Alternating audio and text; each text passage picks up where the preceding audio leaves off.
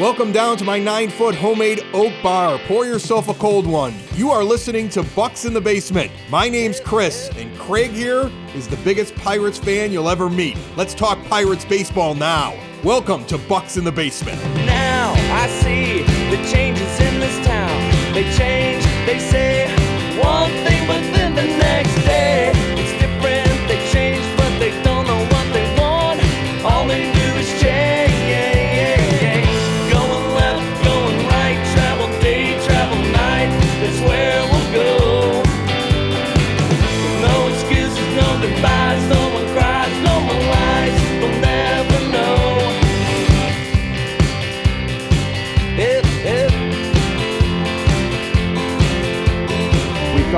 something just a little bit different this week. We've been focusing on uh, the major league team an absolute, you know, ton, and we're going to be talking all minor league baseball uh, in this episode. And to be able to do this, uh, I've called upon uh, guests we've had on previously.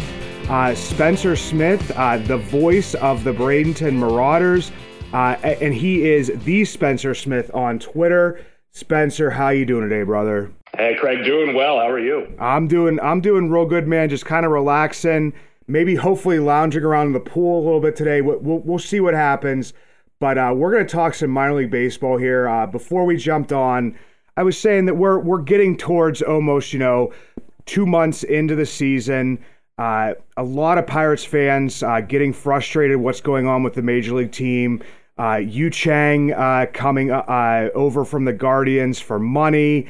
Uh, just announced uh, before we jumped on here today that uh, Cole Tucker designated for assignment. Uh, former first round pick came up through the system. So there's just a lot of stuff going on, and everybody's just like, okay, we want Mason Martin. You gave us Yu Chang, but we're just going to kind of go up and down throughout the whole system today. Yeah, yeah, and I, I definitely, uh, I can understand fans' passion and pushing for the, for the young guys and for the fresh uh, talent to come up from the minors, uh, step in for some of the guys who are either injured or struggling at the big league level. But uh, you know, Ben Cherington and player development, they have their plan. They want to give those guys a little more seasoning, a little more time at AAA, AA, whatever the case may be for those respective prospects. But yeah, definitely a lot to look forward to in the minors coming up, uh, whatever uh, whatever level fans may have in mind. And so yeah, looking forward to, to digging into that with you today. I know we could we could focus and go straight to, to Bradenton because basically, you know, Ben Cherington and, and the front office stole my thunder a little bit because when I first reached out to you, I was thinking, you know, we haven't seen Anthony Solometo yet. We haven't seen, you know, Lonnie White Jr. and haven't heard anything about him. Uh, we hadn't, you know, heard or seen anything from Bubba Chandler. Everybody's like looking towards the draft last year and they're like, you know, we got Henry Davis, but we were able to get all these other young guys. But but Solometo made made his first start, and you got to see him out there and that that funky delivery.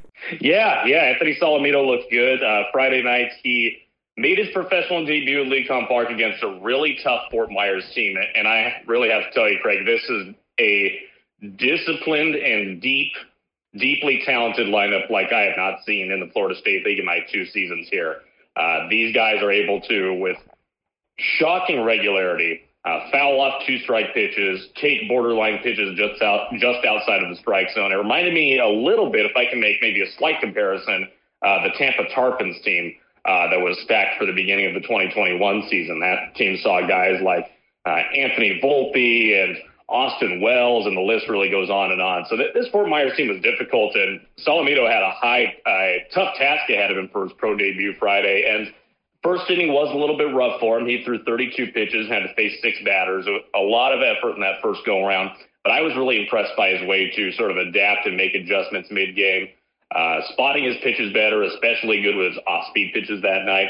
And in talking with him uh, the following day, this past Saturday, uh, he said he was generally pretty happy with the way he spotted up his changeup and slurve, especially in his second and third innings, after which he was pulled. Uh, says he would, moving forward, like to establish uh, location on the fastball and be more consistent with that earlier on in the game. But said that it was really good to get that first outing uh, off his chest and finally felt good to get into live game action. Yeah, and it, it was definitely good to see because I know people uh, they they want to see it's it's a lot different for you know people that have you know maybe watched the NFL or, or or NBA or something. You you draft a guy and, and you're immediately seeing him. And and you have all these young players, like you have you know Bubba Chandler, who's a two way player who, you know, is is getting into are they you know working on his pitching, working on his hitting. So it's it's almost like double the work. Lonnie White Jr., a, a two sport athlete who had never really you know focused on uh, baseball the entire time, and and you know the Solometo with the you know just uh, being so young and and getting him you know just some work in before you throw him into the fire. So a lot of people are looking for this type of stuff to happen, but then you also have to look up and to see you know how many people get promoted because uh, one of the times you were on here previously we talked about you know you have to make room you just can't promote a guy to promote a guy there's there's other moves that have to happen along the way. Yeah and i think we saw a little bit of that uh, when matt gorski went up uh, from greensboro to altoona. A lot of fans were clamoring for him to get a bump up to the next level. That finally happened but only once room was created.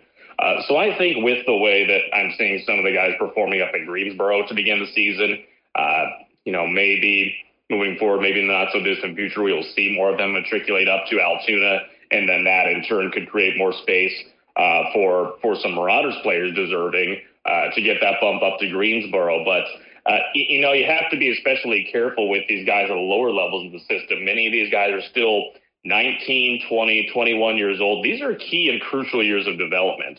Uh, you know, a lot of people, and rightfully so, say double A is the biggest jump as far as talent development. Uh, but you know, it, they're they're called your they're called your formative years for a reason.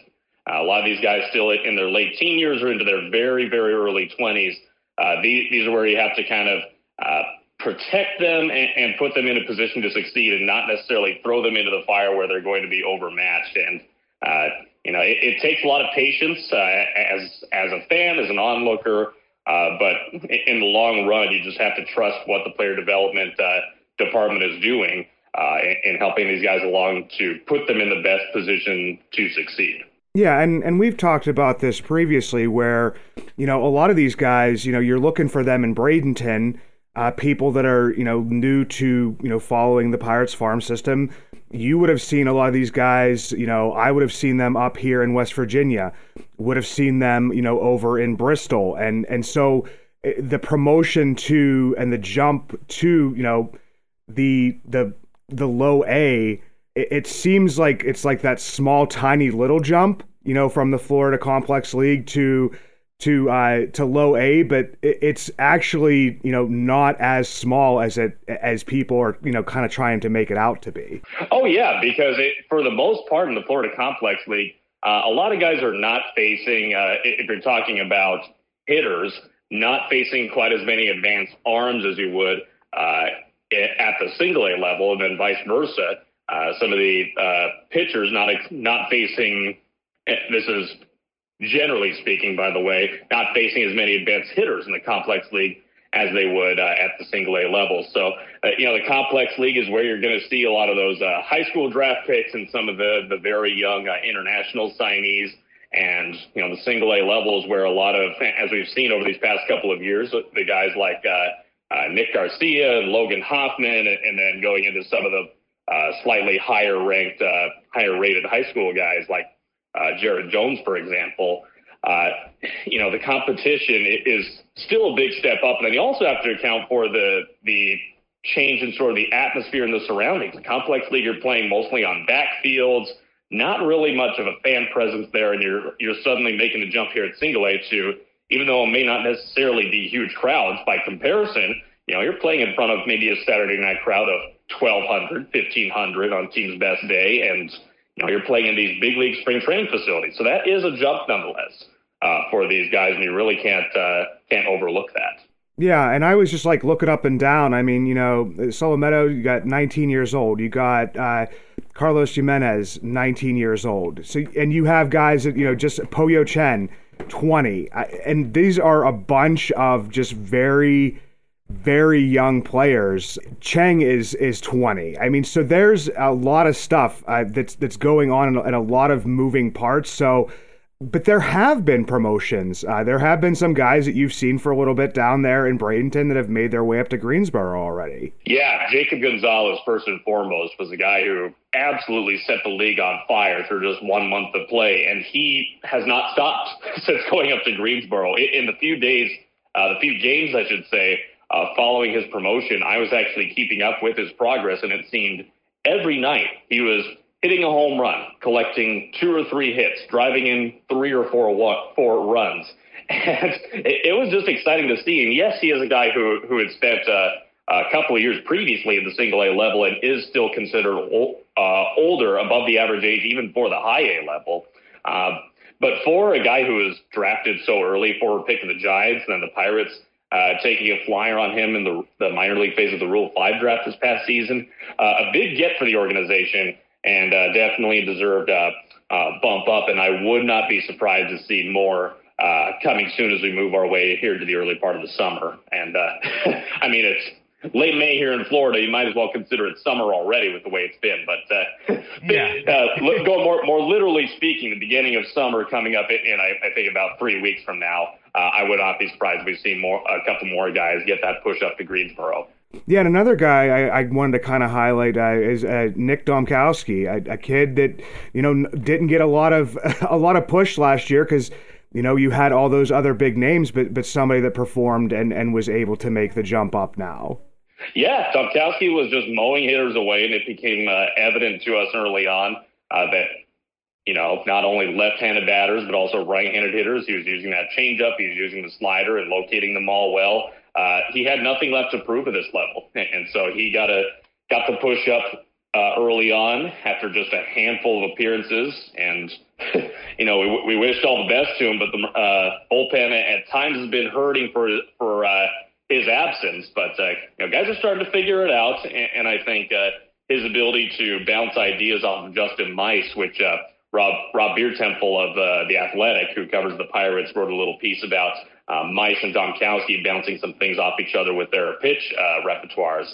But they're not the only two. These guys, uh, all of them are always talking to each other constantly and always uh, looking for that next way to gain an edge. And uh, Dombkowski, I'm sure, is just going to be the first in a long line of pitchers who I know will uh, will get a push up to Greensboro from Bradenton this season. Also, before we jumped on, we, we were kind of talking about how you know how well Bradenton played last year, how well Greensboro played last year, and and people were thinking it was just going to be like you know the Pirates, you know, chalking up and and collecting you know minor league championships throughout the thing and and we had even you know just kind of talked about guys repeating levels uh yeah and alexander mojica you know, he's, you know, still only 19 years old. Uh, you have, you know, Rodolfo Nolasco, he's 20 years old. Uh, Sergio Campana, he's 20 years old. So you have all these guys, and and the one that like I have been watching a lot is is Mojica, and still continuing to kind of struggle with you know the the strikeouts and, and controlling the zone. But have you seen any like thing different from him this year than than possibly last year? I've seen remarkable improvement in the pitch selection. He has shown himself to be a lot more disciplined this season. And, you know, we're, we're seeing, I think, fewer swings and misses at pitches far outside of the zone. We're still seeing a fair amount of misses on off speed pitches that are a little bit off the plate or maybe a little bit down. So the swing and miss element is still very much there, and that's just going to be a part of his game as the power hitter that he is. But the walks, uh, the walk rate to this point, in fact, uh, the the yeah, the rate at which he's walking right now, he's on pace to uh, far exceed his walk total from last season. So that's a pretty encouraging sign. And as I'm looking up the numbers right now, Mojica's batting average at the moment, okay, right now is at 191.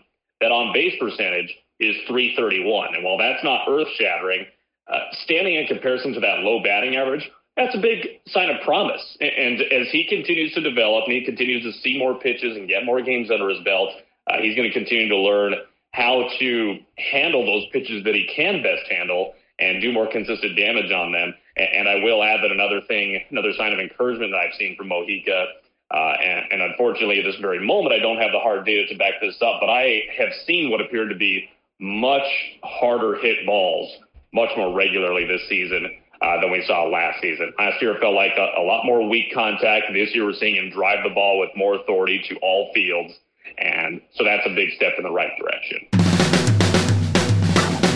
Are you or someone you know looking to learn how to play a musical instrument this year? Then you should be checking out Westgate Music School. Private music lessons for all instruments, including guitar, piano, drums, voice, bass guitar, violin, banjo, ukulele, and more. Are you a vocalist? Are you ready to play a musical instrument and looking to join a group? Westgate Music School offers group classes for rock band, a cappella vocal, and barbershop quartet. Plus, it's all online. That's right, from anywhere in the country. You can learn any instrument you want with Westgate Music School. Gift certificates for Westgate are also available. More information, westgatemusicschool.com. I moved kind of up to Greensboro here, and, and there was a, a decent amount of guys that you saw um, last year down in Bradenton that, that are now up in Greensboro. And, and we do see guys like, you know, an Endy Rodriguez uh, after he's kind of had like an up and down, but has, has kind of leveled out a little bit. Uh, Hudson Head, uh, and these are all very young guys, just kind of showing uh, the promise. But of course, everybody will look and they'll be like, Michael, uh, Michael you're you're thinking, you know, that's who you're looking to be be good but then you have you say like Jacob Gonzalez and Matt Gorski, so it's not all going to be like these top ranked prospects that are going to be making their way up. Yeah, and I think a lot of us tend to fall into the trap of if they're not ranked in the top 30, they're not very important, and I, and I think that's uh, that's some some false thinking. There are so many guys who are uh, even if they're not right on the periphery of the top 30, they they may be uh, far fetched from the top 30 that who are still worthy of consideration. You think about a guy like uh, Fajardo, for example, who last season was kind of getting a couple starts per series here and there after joining the team in June and continues to perform, hitting 329 right now up at high A. Uh, he, he is a guy who's, you know, inserting himself into the equation, uh, but but of course is going to be uh, I guess overshadowed isn't the right word, but the the guys of the Pirates have more invested into, like the guys you mentioned, Endy Rodriguez, Hudson Head, uh, Michael Escoto. But you know, there, there, are just so many so many different men to consider, and you, you just never know who's going to push themselves above the rest. But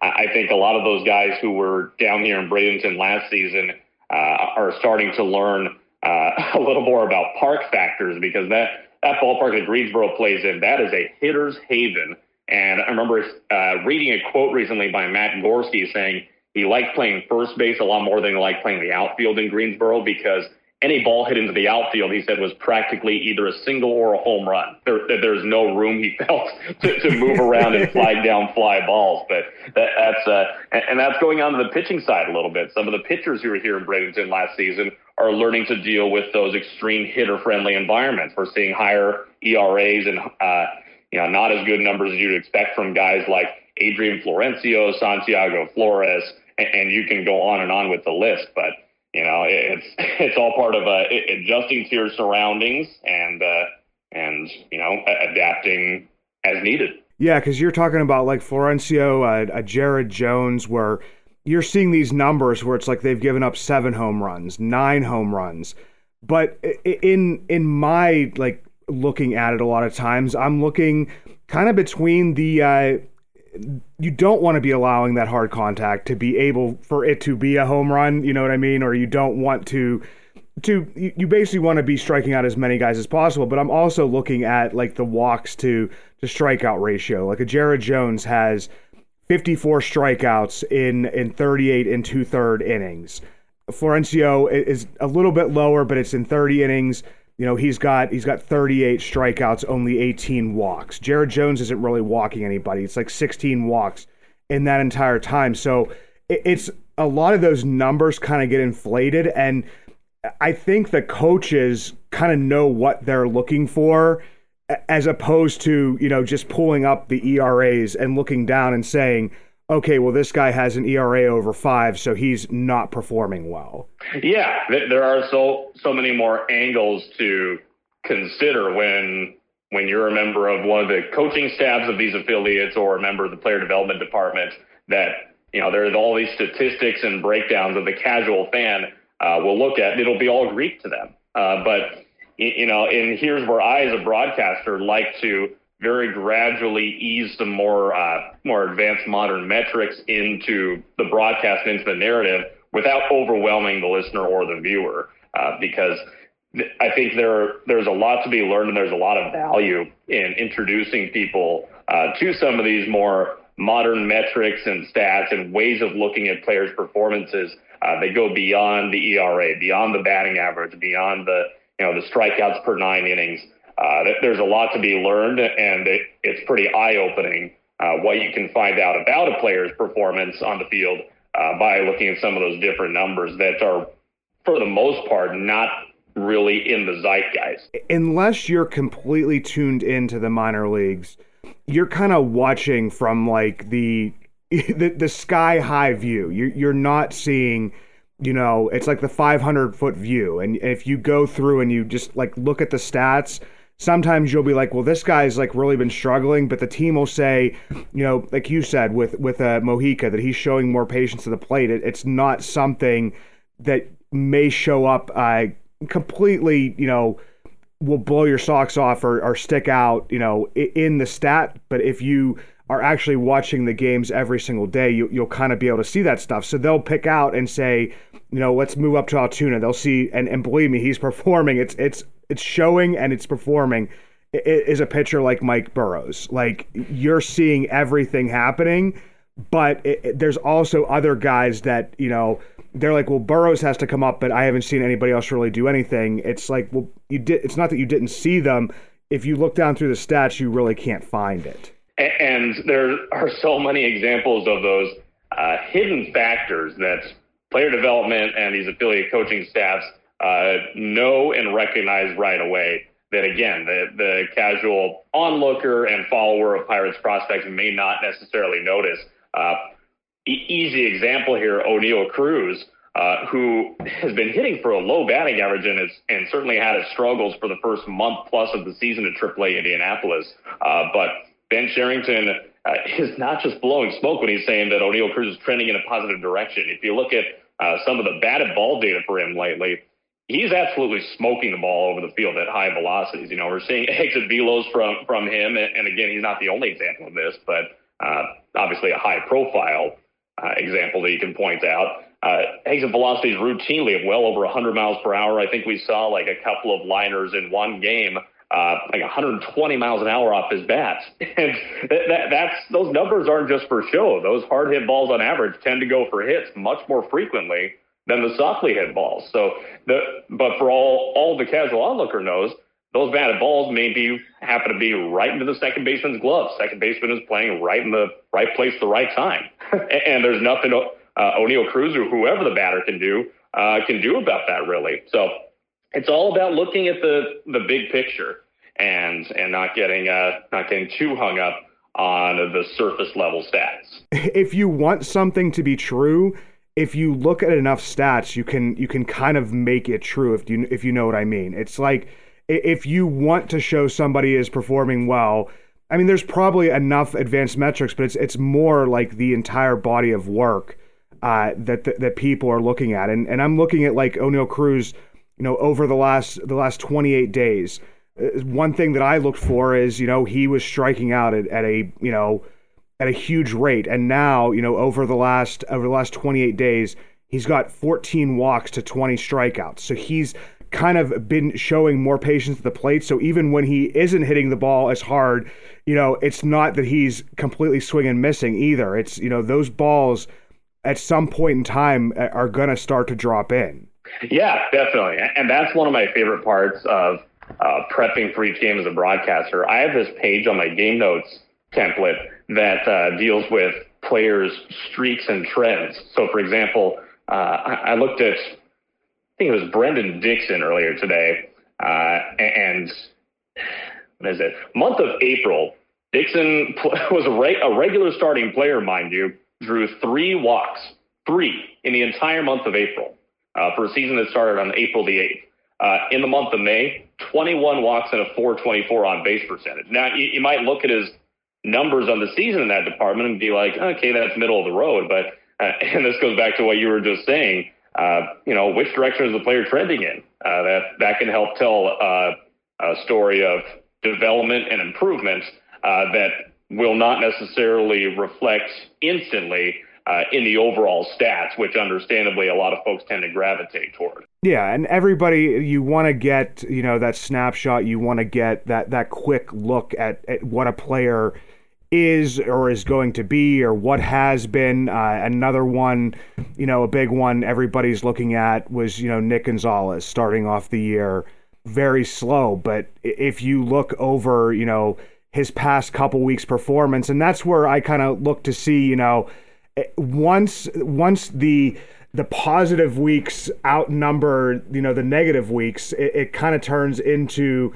that this guy could be trending in the right direction. You don't want to to jump on, you know, a, a week's worth of stats. You want to start to see, you know, something more positive happen. The Oneil Cruz walk rate, you know, you were saying a Brenden Dixon uh, walk rate, definitely, you know, just being more patient and and realizing you know that they're they're actually at some point in time going to snap out of you know whatever funk they got into in the beginning of the season. Yeah, and is there a bit of cherry picking to it on the part of a, a broadcaster or a, a, writer or whoever it may be? Yes, at times, absolutely. But uh, the, the these trends that you see developing when when you isolate a certain period of time worth of a player's performance from another period of time uh, that's something you typically follow as the season goes on, and sometimes that drifts away. Sometimes that that trend evaporates and it goes back in the wrong direction. Unfortunately, but sometimes you'll see a player build on that success and continue to, to develop in that area, and, and that's where you kind of point to a particular part of the season and think, okay, maybe he made an adjustment, whether mechanically or in approach, or maybe he just heard the right message at the right time from the right coach or manager uh, all, all, sorts of factors play into that. Yeah, and something that you know everybody's you know talking about you know what year this is in in the rebuild and everything, but I mean this is the first year that that Ben Cherington has and and John Baker have have put together what they see as like their developmental staff. Like every single team has like you know you have your manager, you have your pitching coach, you have your your head coach, but then they also have you know other people that they're actually putting into place in at each level, which is something new for the Pirate system. Yeah, yeah, you got the development coach and the performance coach, of which we have here in Bradenton, Casey Harms, our uh, integrated baseball performance coach, and Gustavo Amanya, who was at AAA last season, uh, as our new development coach. So they they all play a role, and one of the, and I hate to say, I can't remember who said it, but over the off season I believe it was somebody within the Pirates organization uh, said that adding those couple of positions to a coaching staff, especially at the lower levels, where again these are sort of younger minds and younger bodies to be melded into the best player they can be, uh, you can equate it sort of to uh, better teacher to student ratio if you want to look at sort of a, a school and education uh, comparison, and that's especially key here at the lower levels, uh, and that that increased ratio of coaches to players can be very helpful and formative in terms of getting more of that hands-on one-to-one when it's necessary. Get on MILB TV, watch as many games as possible. Uh, find the guys out there that are, you know, doing the the minor league highlights. Uh, listen to the broadcasts. I know that that you and uh, and the guys from Altoona and and from Indianapolis have have done some like shows together, just like you know get on there and, and follow that type of stuff and, and really get invested in minor league baseball. Absolutely. Yep. We, have been doing our weekly, uh, weekly farm reports every Sunday with little contributions highlighting uh, who's succeeding where and who's been on a hot streak lately. Got to do a little piece on Anthony Solometo uh, this past weekend with his uh, after his professional debut, and it's always fun to sort of exchange that information and see who's doing what where. Absolutely, and follow uh, Spencer. It's the Spencer Smith on Twitter. Spencer Smith, the voice of the Bradenton Marauders. Thanks for jumping on again, brother. Can't wait to do this again. Yeah, happy to join. Thank you for having me, Craig. Now I see the changes in this town. They change, they say the next day.